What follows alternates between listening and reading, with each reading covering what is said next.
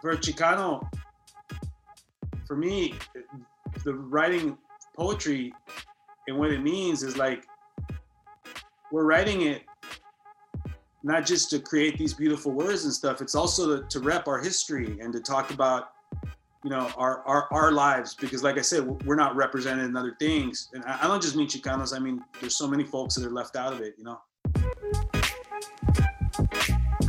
That was josiah luis alderete a poet born and raised in the mission i'm your host jeff hunt welcome to storied san francisco a weekly podcast where san franciscans from all walks of life share their stories and you get to know your neighbors just a quick reminder, and apologies if this is preaching to the choir, but you guys, we're still very much in a pandemic. We just want to encourage you to keep staying at home as much as you can. And if you do need to go out, wear a mask, practice distancing from other people, and wash your hands when you get home. This resurgence of COVID 19 didn't have to happen. And we all need to be doing everything we can to ensure that we keep it under control.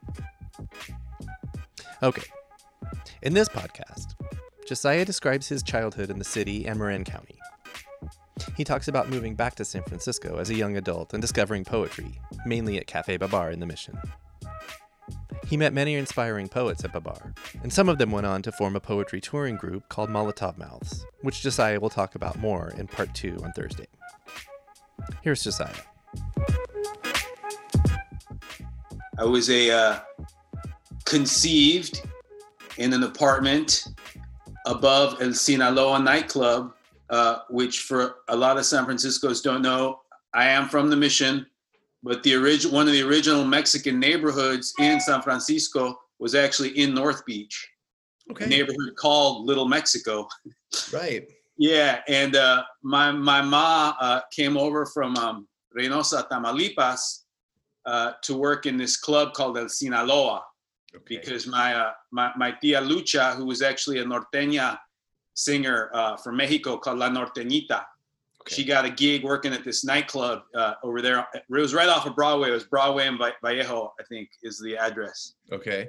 And uh, so she got my mom to come over, and my dad was a very suave waiter at the restaurant. So you know, uh, apparently in no time at all, they charmed each other. And I'm, I'm making the jump that I was conceived in that apartment upstairs, but they, my mom, my tia and my ma live there. So, mm. you know, whatever, which is peculiar to me because, you know, I'm also a, a, a City Lights book, book, book slinger at, okay. the, at City Lights Books, which is about two blocks away from that apartment building. Not far, yeah. So in a lot of ways, I feel like I've come all the way home, you know? Yeah, big circle.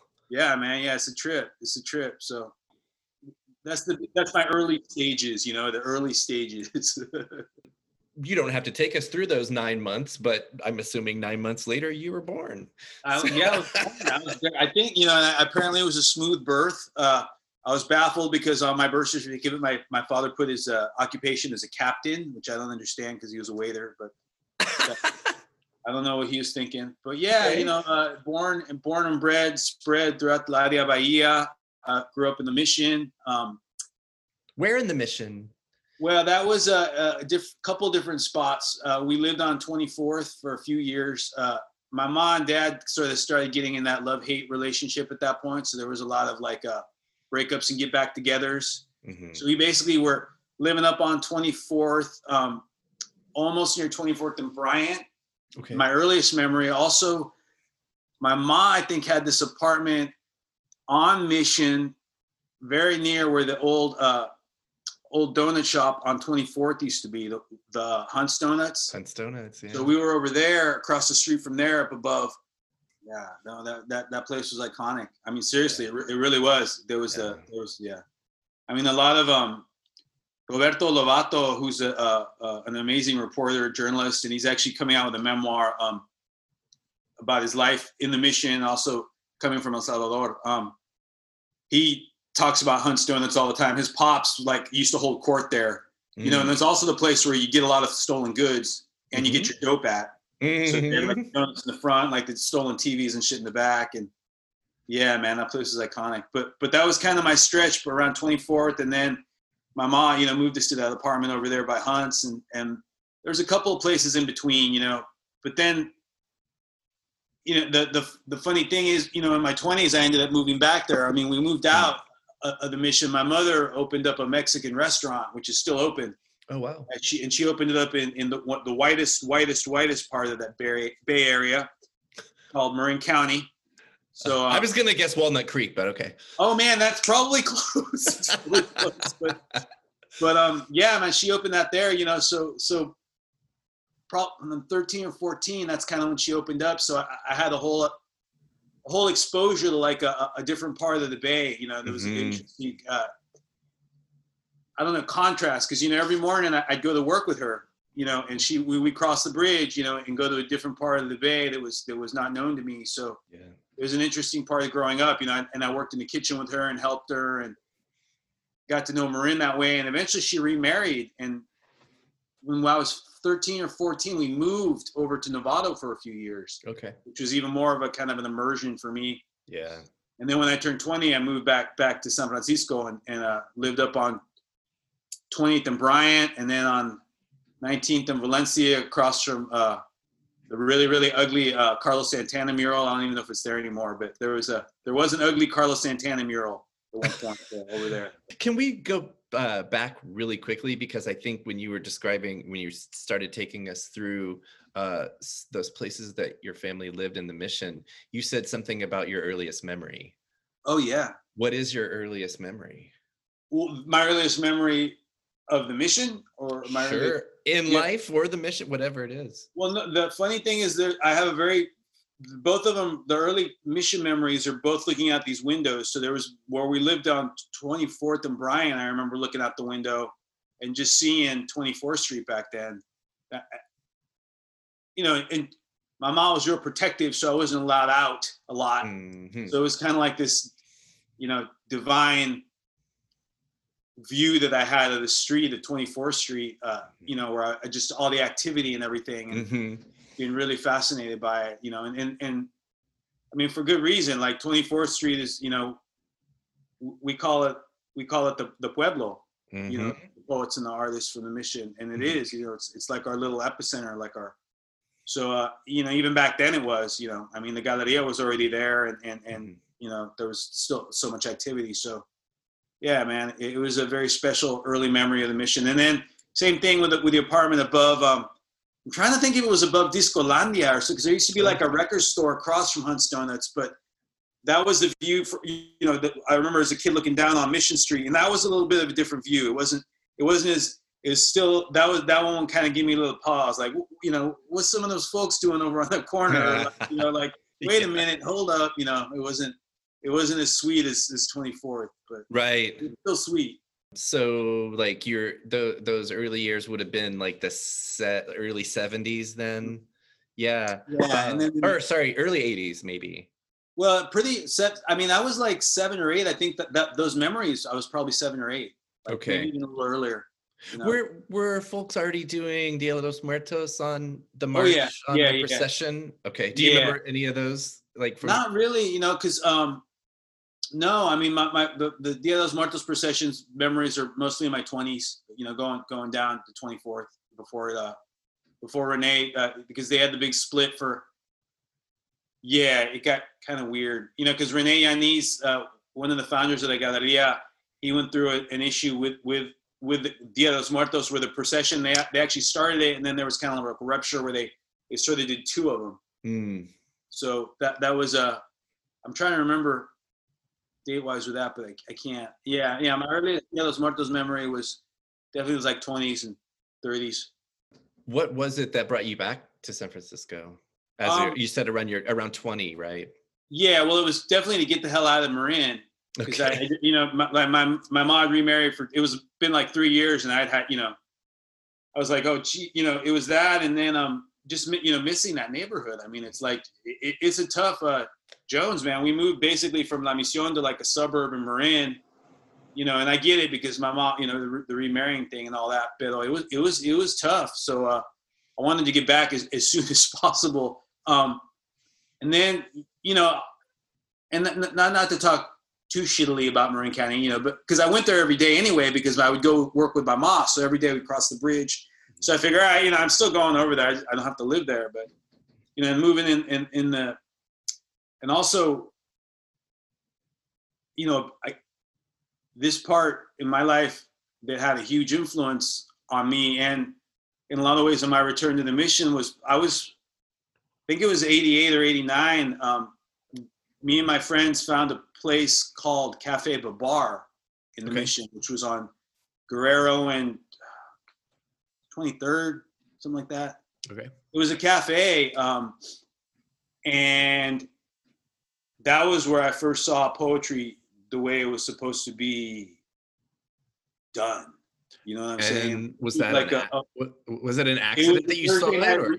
well they did these readings every thursday night at cafe babar and babar was like this cafe had a cafe in the front and this really long hallway that led to this tiny room in the back. And in the back room there was a, a little room with some bleachers and one or two tables and then a wall that had some corrugated metal against it. Mhm. and that's where they had the readings. And um awesome. this place man it was like where i saw uh there the, the mission you know the mission has always had i mean i know north beach gets that rep for being the literary heart of the mission but honestly bro that's bullshit. I mean the literary heart of san francisco Mhm. you know what the the north beach had the influx of the beats and whatnot but the mission has had like that literary essence from the beginning and, and not even just like in the 80s with um, that sort of like the poets coming in from Nicaragua and Salvador and hanging out at, at, at Cafe Bohem, you know, and Alejandro Murguía and all that. I mean, that the mission has been like deep with with the cultura. I mean, Oscar Zeta Acosta was up on Valencia writing, you know, autobiography of Brown Buffalo and Revolt of the Mm. Cockroach People. And Mhm. Valencia Street had like six bookstores at one time, you know. So, you know, it, it, it was that place. So, so Babar was very essential because that's where a lot of these poets, they, they actually call themselves barbarians. But there was this beautiful mix of poets that were like, you know, black, Chicano, uh, white, weirdos, hippies, militants. It was like uh, Bucky Sinister was there, Julia Oh, yeah. Vinograd, uh, David Lerner, Juan Felipe Herrera would stop by, uh, the great poet Q.R. Hand, who's still with us, Mhm. um, Alfonso Texidor, Jack Micheline, um, you know, Ju- Julia Vinograd, uh, and Paz Descansa, Julia. Um, you know, so so we went there one night and, and I, I found this book at City Lights um, by Bruce Isaacson, and it said, you know, Bruce reads at this cafe every Thursday night. We're like, fuck it, we'll go there. And I was just blown away, man. These folks were, you know, because when you go to school, you get you get you almost you go to these schools and you get almost uh, discouraged from poetry. You almost got to relearn it you know, when you go out Mhm. there. And these folks were just speaking it and they were talking about the neighborhood and, you know, the real shit. And I, I left that place, man, just like floored. And it was a big part of like, all of a sudden there was this other beacon in the mission that I, that I needed to get to and needed to be around. So that was a big part of me moving back. And, you know, it, it's funny because Babar, I don't know where the hell this giant sack of peanuts would always come from, but it would be there in that room every Thursday night.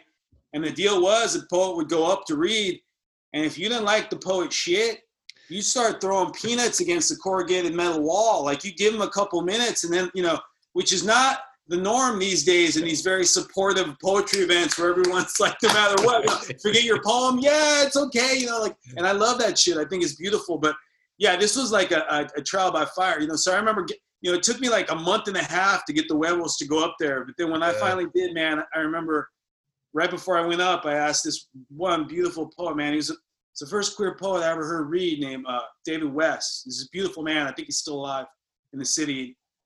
He wrote uh, "Evil Secretaries" and other stories. Was, I think it was his first book of poems. But Mhm. I loved hearing him read. Man, he would just tell these wonderful, beautiful stories. And um, right before I went over this, I was supposed to get up and read. I said, I went over to him. I said, because in a lot of ways he was like the nicest guy there. You know, he was like everybody else kind of scared the hell out of me. I said, David, I, I want you to tell me what you think. You know, so he said, okay. And, and I went up there and I was so scared, man. And at one point I, I just glanced over at David and I saw him and his arms are crossed and, and he was smiling and he and with his eyes closed, he was going like this, you know. And I was like, Mhm. oh man, I'm all right then. Okay, He's I'm all right. feeling it. Yeah, and no one's gonna throw peanuts at me. So I was gonna me, say that's almost that's almost like a literal peanut gallery, right? oh, it, it, it, there was a literal peanut gallery. it was. Um, I was gonna ask quickly. Um, so that going back to that first time you went to Cafe Babar, Yeah. did you already have like a um, like were you already kind of drawn to poetry or? I was, I, I was, you know, I, I, I, I sort of, it was the one thing that I'd sort of always kept with me because I, I, I, wrote, I just never knew they were poems. You know, when I was really young, I started writing, you know, when I, I finish a, the shift between dinner and lunch at my mom's place, I would get tips. And I, I ended up walking up on 4th Street in San Rafael back in the day. There was also a, the street that had amazing bookstores. There was like Cottage Bookshop, uh, three or four other bookstores, and there was this newsstand called Rafael Book and News that was open from six in the morning to 11 at night. And it was an old school East Coast kind of newsstand, like right in the middle of 4th Street. Right. So they had like comic books in the back, like pulp sci-fi novels, like uh, other pa- romance paperbacks, you know, and then in the front, right behind the registers, like the most filthiest, dirtiest porn you could ever sure. see. Mm-hmm. Everything, you know. So I would go there and start poking around, and I, I discovered, you know, literature of a sorts there, and and so I was always I always had books and writing around me. Um, mm-hmm. Yeah, but but the yeah the poetry, man, it was always there. Yeah. You had mentioned um, like uh, poetry being taught or poetry in the classroom versus actually doing poetry, writing it, performing it. Did you did you have any like did you ever take poetry classes or? No, no. I, for me, like like I said, I mean, and I know it's probably changed a lot now. Um, you know, but but I think a lot of that stuff of the poetry that you learn in school, it's like you almost have to unlearn to enjoy it. Cause like I'm a I'm a Chicano, bro. I didn't see any brown poets in, in right. school. I, right. I, I saw some fucking Western canon shit that's supposed to like straighten us out and keep us flying right and stuff. You know what I mean? It's like a deterrent. So there was nothing there for me. I, I was like, right. what the fuck is this? You know? Yeah. So I had to read Jimmy Santiago Baca the first time, you know, to mm-hmm. really go like, but when you, there's nothing more powerful, man, than seeing yourself reflected in literature, seeing yourself, your cultura, who you are. You, you know, I'm not just talking the skin tone. I'm talking like, you know, when you see that, that's profound. And that, absolutely. So uh, when, when I had that happen to me, you know, it was like, so and I never took. I, I mean, nowadays when I see the professors that are out there, like Professor Barbara Jane Reyes, you know, amazing Filipinx teacher poet, or Ben Bac Sierra in San Francisco, you know, Chicano old school poet, wrote the Alex Nieto story, you know, I would be proud and I would love to take classes with them. But back then, maybe I was too lazy or something, but they just weren't around. I didn't see them. So I had to unlearn all that stuff. And I, no, I never took poetry classes. I, honestly, my poetry teachings was at the bar. That was my first lesson. You know, yeah. And I was going to say, I mean, probably better for you, right? To learn that stuff firsthand and, and to be exposed to it. And, and like you said, especially to identify with it, to make a connection. Yeah, because that that was what really shook me is, is you know, like I remember Alfonso Texidor, you know, reading a poem about 24th Street, you know, at the bar, person going like me going, wait a minute, you just wrote a poem about this street that I love, that like is part of my life. It's like I I, I oh my God, you know. So mm-hmm. yeah, it was profound. It was a profound effect. Can we talk real fast about the the, the story that you just told about um, David West and get it and you reading and all that? Was that your first reading, or or if not, can we talk about the, the oh, first yeah. time you well, read? I mean, and I I wouldn't even call it a reading. It was me reading one poem, you know. so yeah, yeah. But that was my first time. That was your first time, okay? Kind of a big thing, I get. And I, I had never thought about that, but it was because we didn't, you know. Yeah, it was just straight in there, you know. And that was um, and that ended up connecting me with like um, there used to be a bar called uh, the Paradise Lounge south the market, uh, mm-hmm. an amazing bar with like all these different floors and levels, yep. and but they would do poetry readings there that were run by uh, Jen Joseph, who's the editor of Nomadic Press. Mm-hmm. This amazing press in the city who's responsible for publishing so many Bay Area writers and San Francisco writers, and but uh, she ran that press, and then she saw me um, reading at the bar one night, and because I, I went back, I would go back afterwards and periodically get enough nerve to read another poem. Mm-hmm. She asked me to read there, and that was where I ended up meeting a lot of the kind of my poetry comrades from the early '90s. Um, people that we ended ended up uh, forming a group called Molotov Mouths and going all over the U.S. like reading poetry. Oh, wow. In the city and stuff, but yeah, but that the the the bar was like my first my first reading.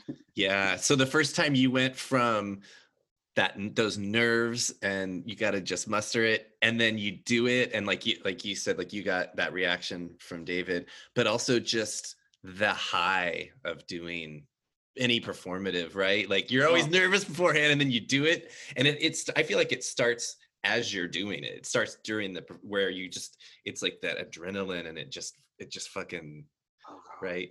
Yeah. No, and then you're done and you're like, ah, yeah. So would you say you knew that night you're like, this is something I want to do? Oh yeah. No, without a doubt, man. Like a I mean, calling. without a doubt. Yeah, that was my, I mean, but in that way, I don't know. It's like I, for Chicano, for me, the writing poetry and what it means is like we're writing it not just to create these beautiful words and stuff it's also to, to rep our history and to talk about you know our, our our lives because like i said we're not represented in other things and right. I, I, don't just mean chicanos i mean there's so many folks that are left out of it you know yeah. but for me so like the the writing uh, that meant it meant a lot of other things and i knew i knew even back then like i, I said like i'm being a poet but it's not like i know i'm not going to get rich off of this shit or i'm mm not going to it's not it's not a, a thing i'm doing to to make money or obviously because you're not going to make money but there was a lot of other reasons that i knew even at that early age why i was writing you know and a lot of that had to do with some some of those folks and what i saw them writing for the first time so mm-hmm. you know because it's yeah man it's like the, the role of the poet it, it, it's, it's a very it's there's layers to it you know i mean if it wasn't for poets for me i wouldn't know half of my history you know they're the ones right. who told it to me not the academics or like you know so I also knew that I was I was if I was going to call myself a poet, you know, I, better live up to that shit in that right. way, you know. So right. Um, I think I right. I currently on my mind. I have I have two questions, so I'll let you take your choice. I want to hear a little bit about that that group that you guys formed and, and toured and stuff. But I'm also curious. Uh, so we're talking like late '80s, early '90s, and Cafe Babar, and you move back. Um, I'm I'm curious whether like you were friends with or like ran with other types of artists, writers, musicians, uh, you know, dancers, anything like that. So either if if you could talk about either that or that the group where you where you toured and yeah. whichever one you don't answer, we'll get back to that. Yeah, well, we um it was interesting early on. I think it was mostly like the clique I was mostly writers and artists. You know, we would come across folks that did other had other disciplines, and I knew about other folks. You know, who influenced me a lot. Um, I specifically think of like um, uh, Guillermo Gomez Peña. Mm-hmm. He's the uh, uh, he's a calls himself a border artist sometimes, but he's like a uh, he's been in the city for years, but he was part of the, he's he has a group called La, La Pocha Nostra, He's also uh, known as the Mexterminator.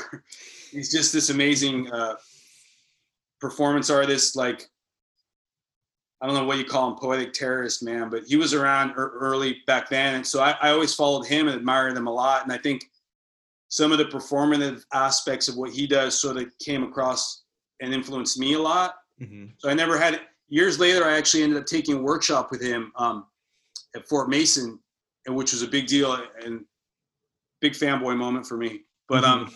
you know, back then I didn't know him. There were there were hit, the folks like him, you know, and there were other folks that I admire, but I, I didn't really interact with. They were more like influences. Also, like like the muralists, you know, back like Enrique Chagoya, like folks like that, like a lot of folks at the Galeria Raza. So it was people that those different artistic elements were there and they were like interacting with me, but I didn't interact so much with the artists or the create more than just the creations, you know. Got it. And we're, I guess, related to that, were you at least like not necessarily friends with, which I guess is how I framed it, but you know, uh, like what other kinds of um, venues were you going to see poetry or to see music or to see yeah. other types of art?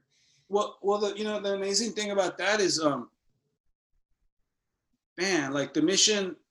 Okay, Valencia Street back then man. right, right. Thank you, thank you for picking up what I street and um from 16th Street to 24th, there was like appliance shops and an occasional peculiar store. There was Leather Tongue Video, which was an amazing mm-hmm. weird video store. Um, mm-hmm.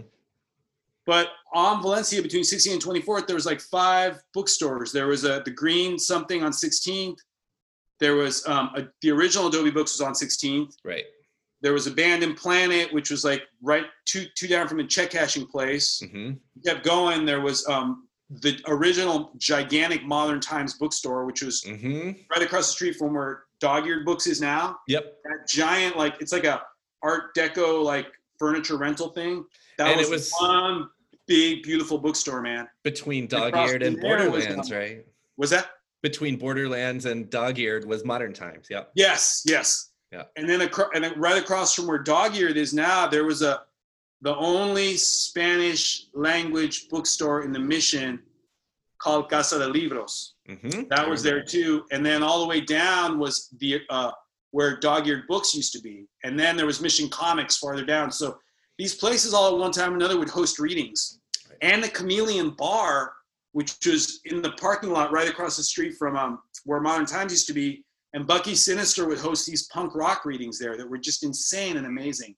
Bucky had a huge influence on me in the beginning, man. That that Really? he's a sweetheart and just man, him leaving San Francisco was hard, bro. Because for me, there's some poets and artists that rep the city so hard that when they leave, you're like, man, you just took a piece of this place with you. Mm-hmm. You know, him in the early in the early '90s and in the poetry scene, there was nobody else like him because he would he was one of them cats that could go from the different cliques, the different poetry cliques, and ev- everyone loved him. Like at the bar, like like some of them, like, I, I, I may have given the impression that some of these people were a little intimidating, and they were.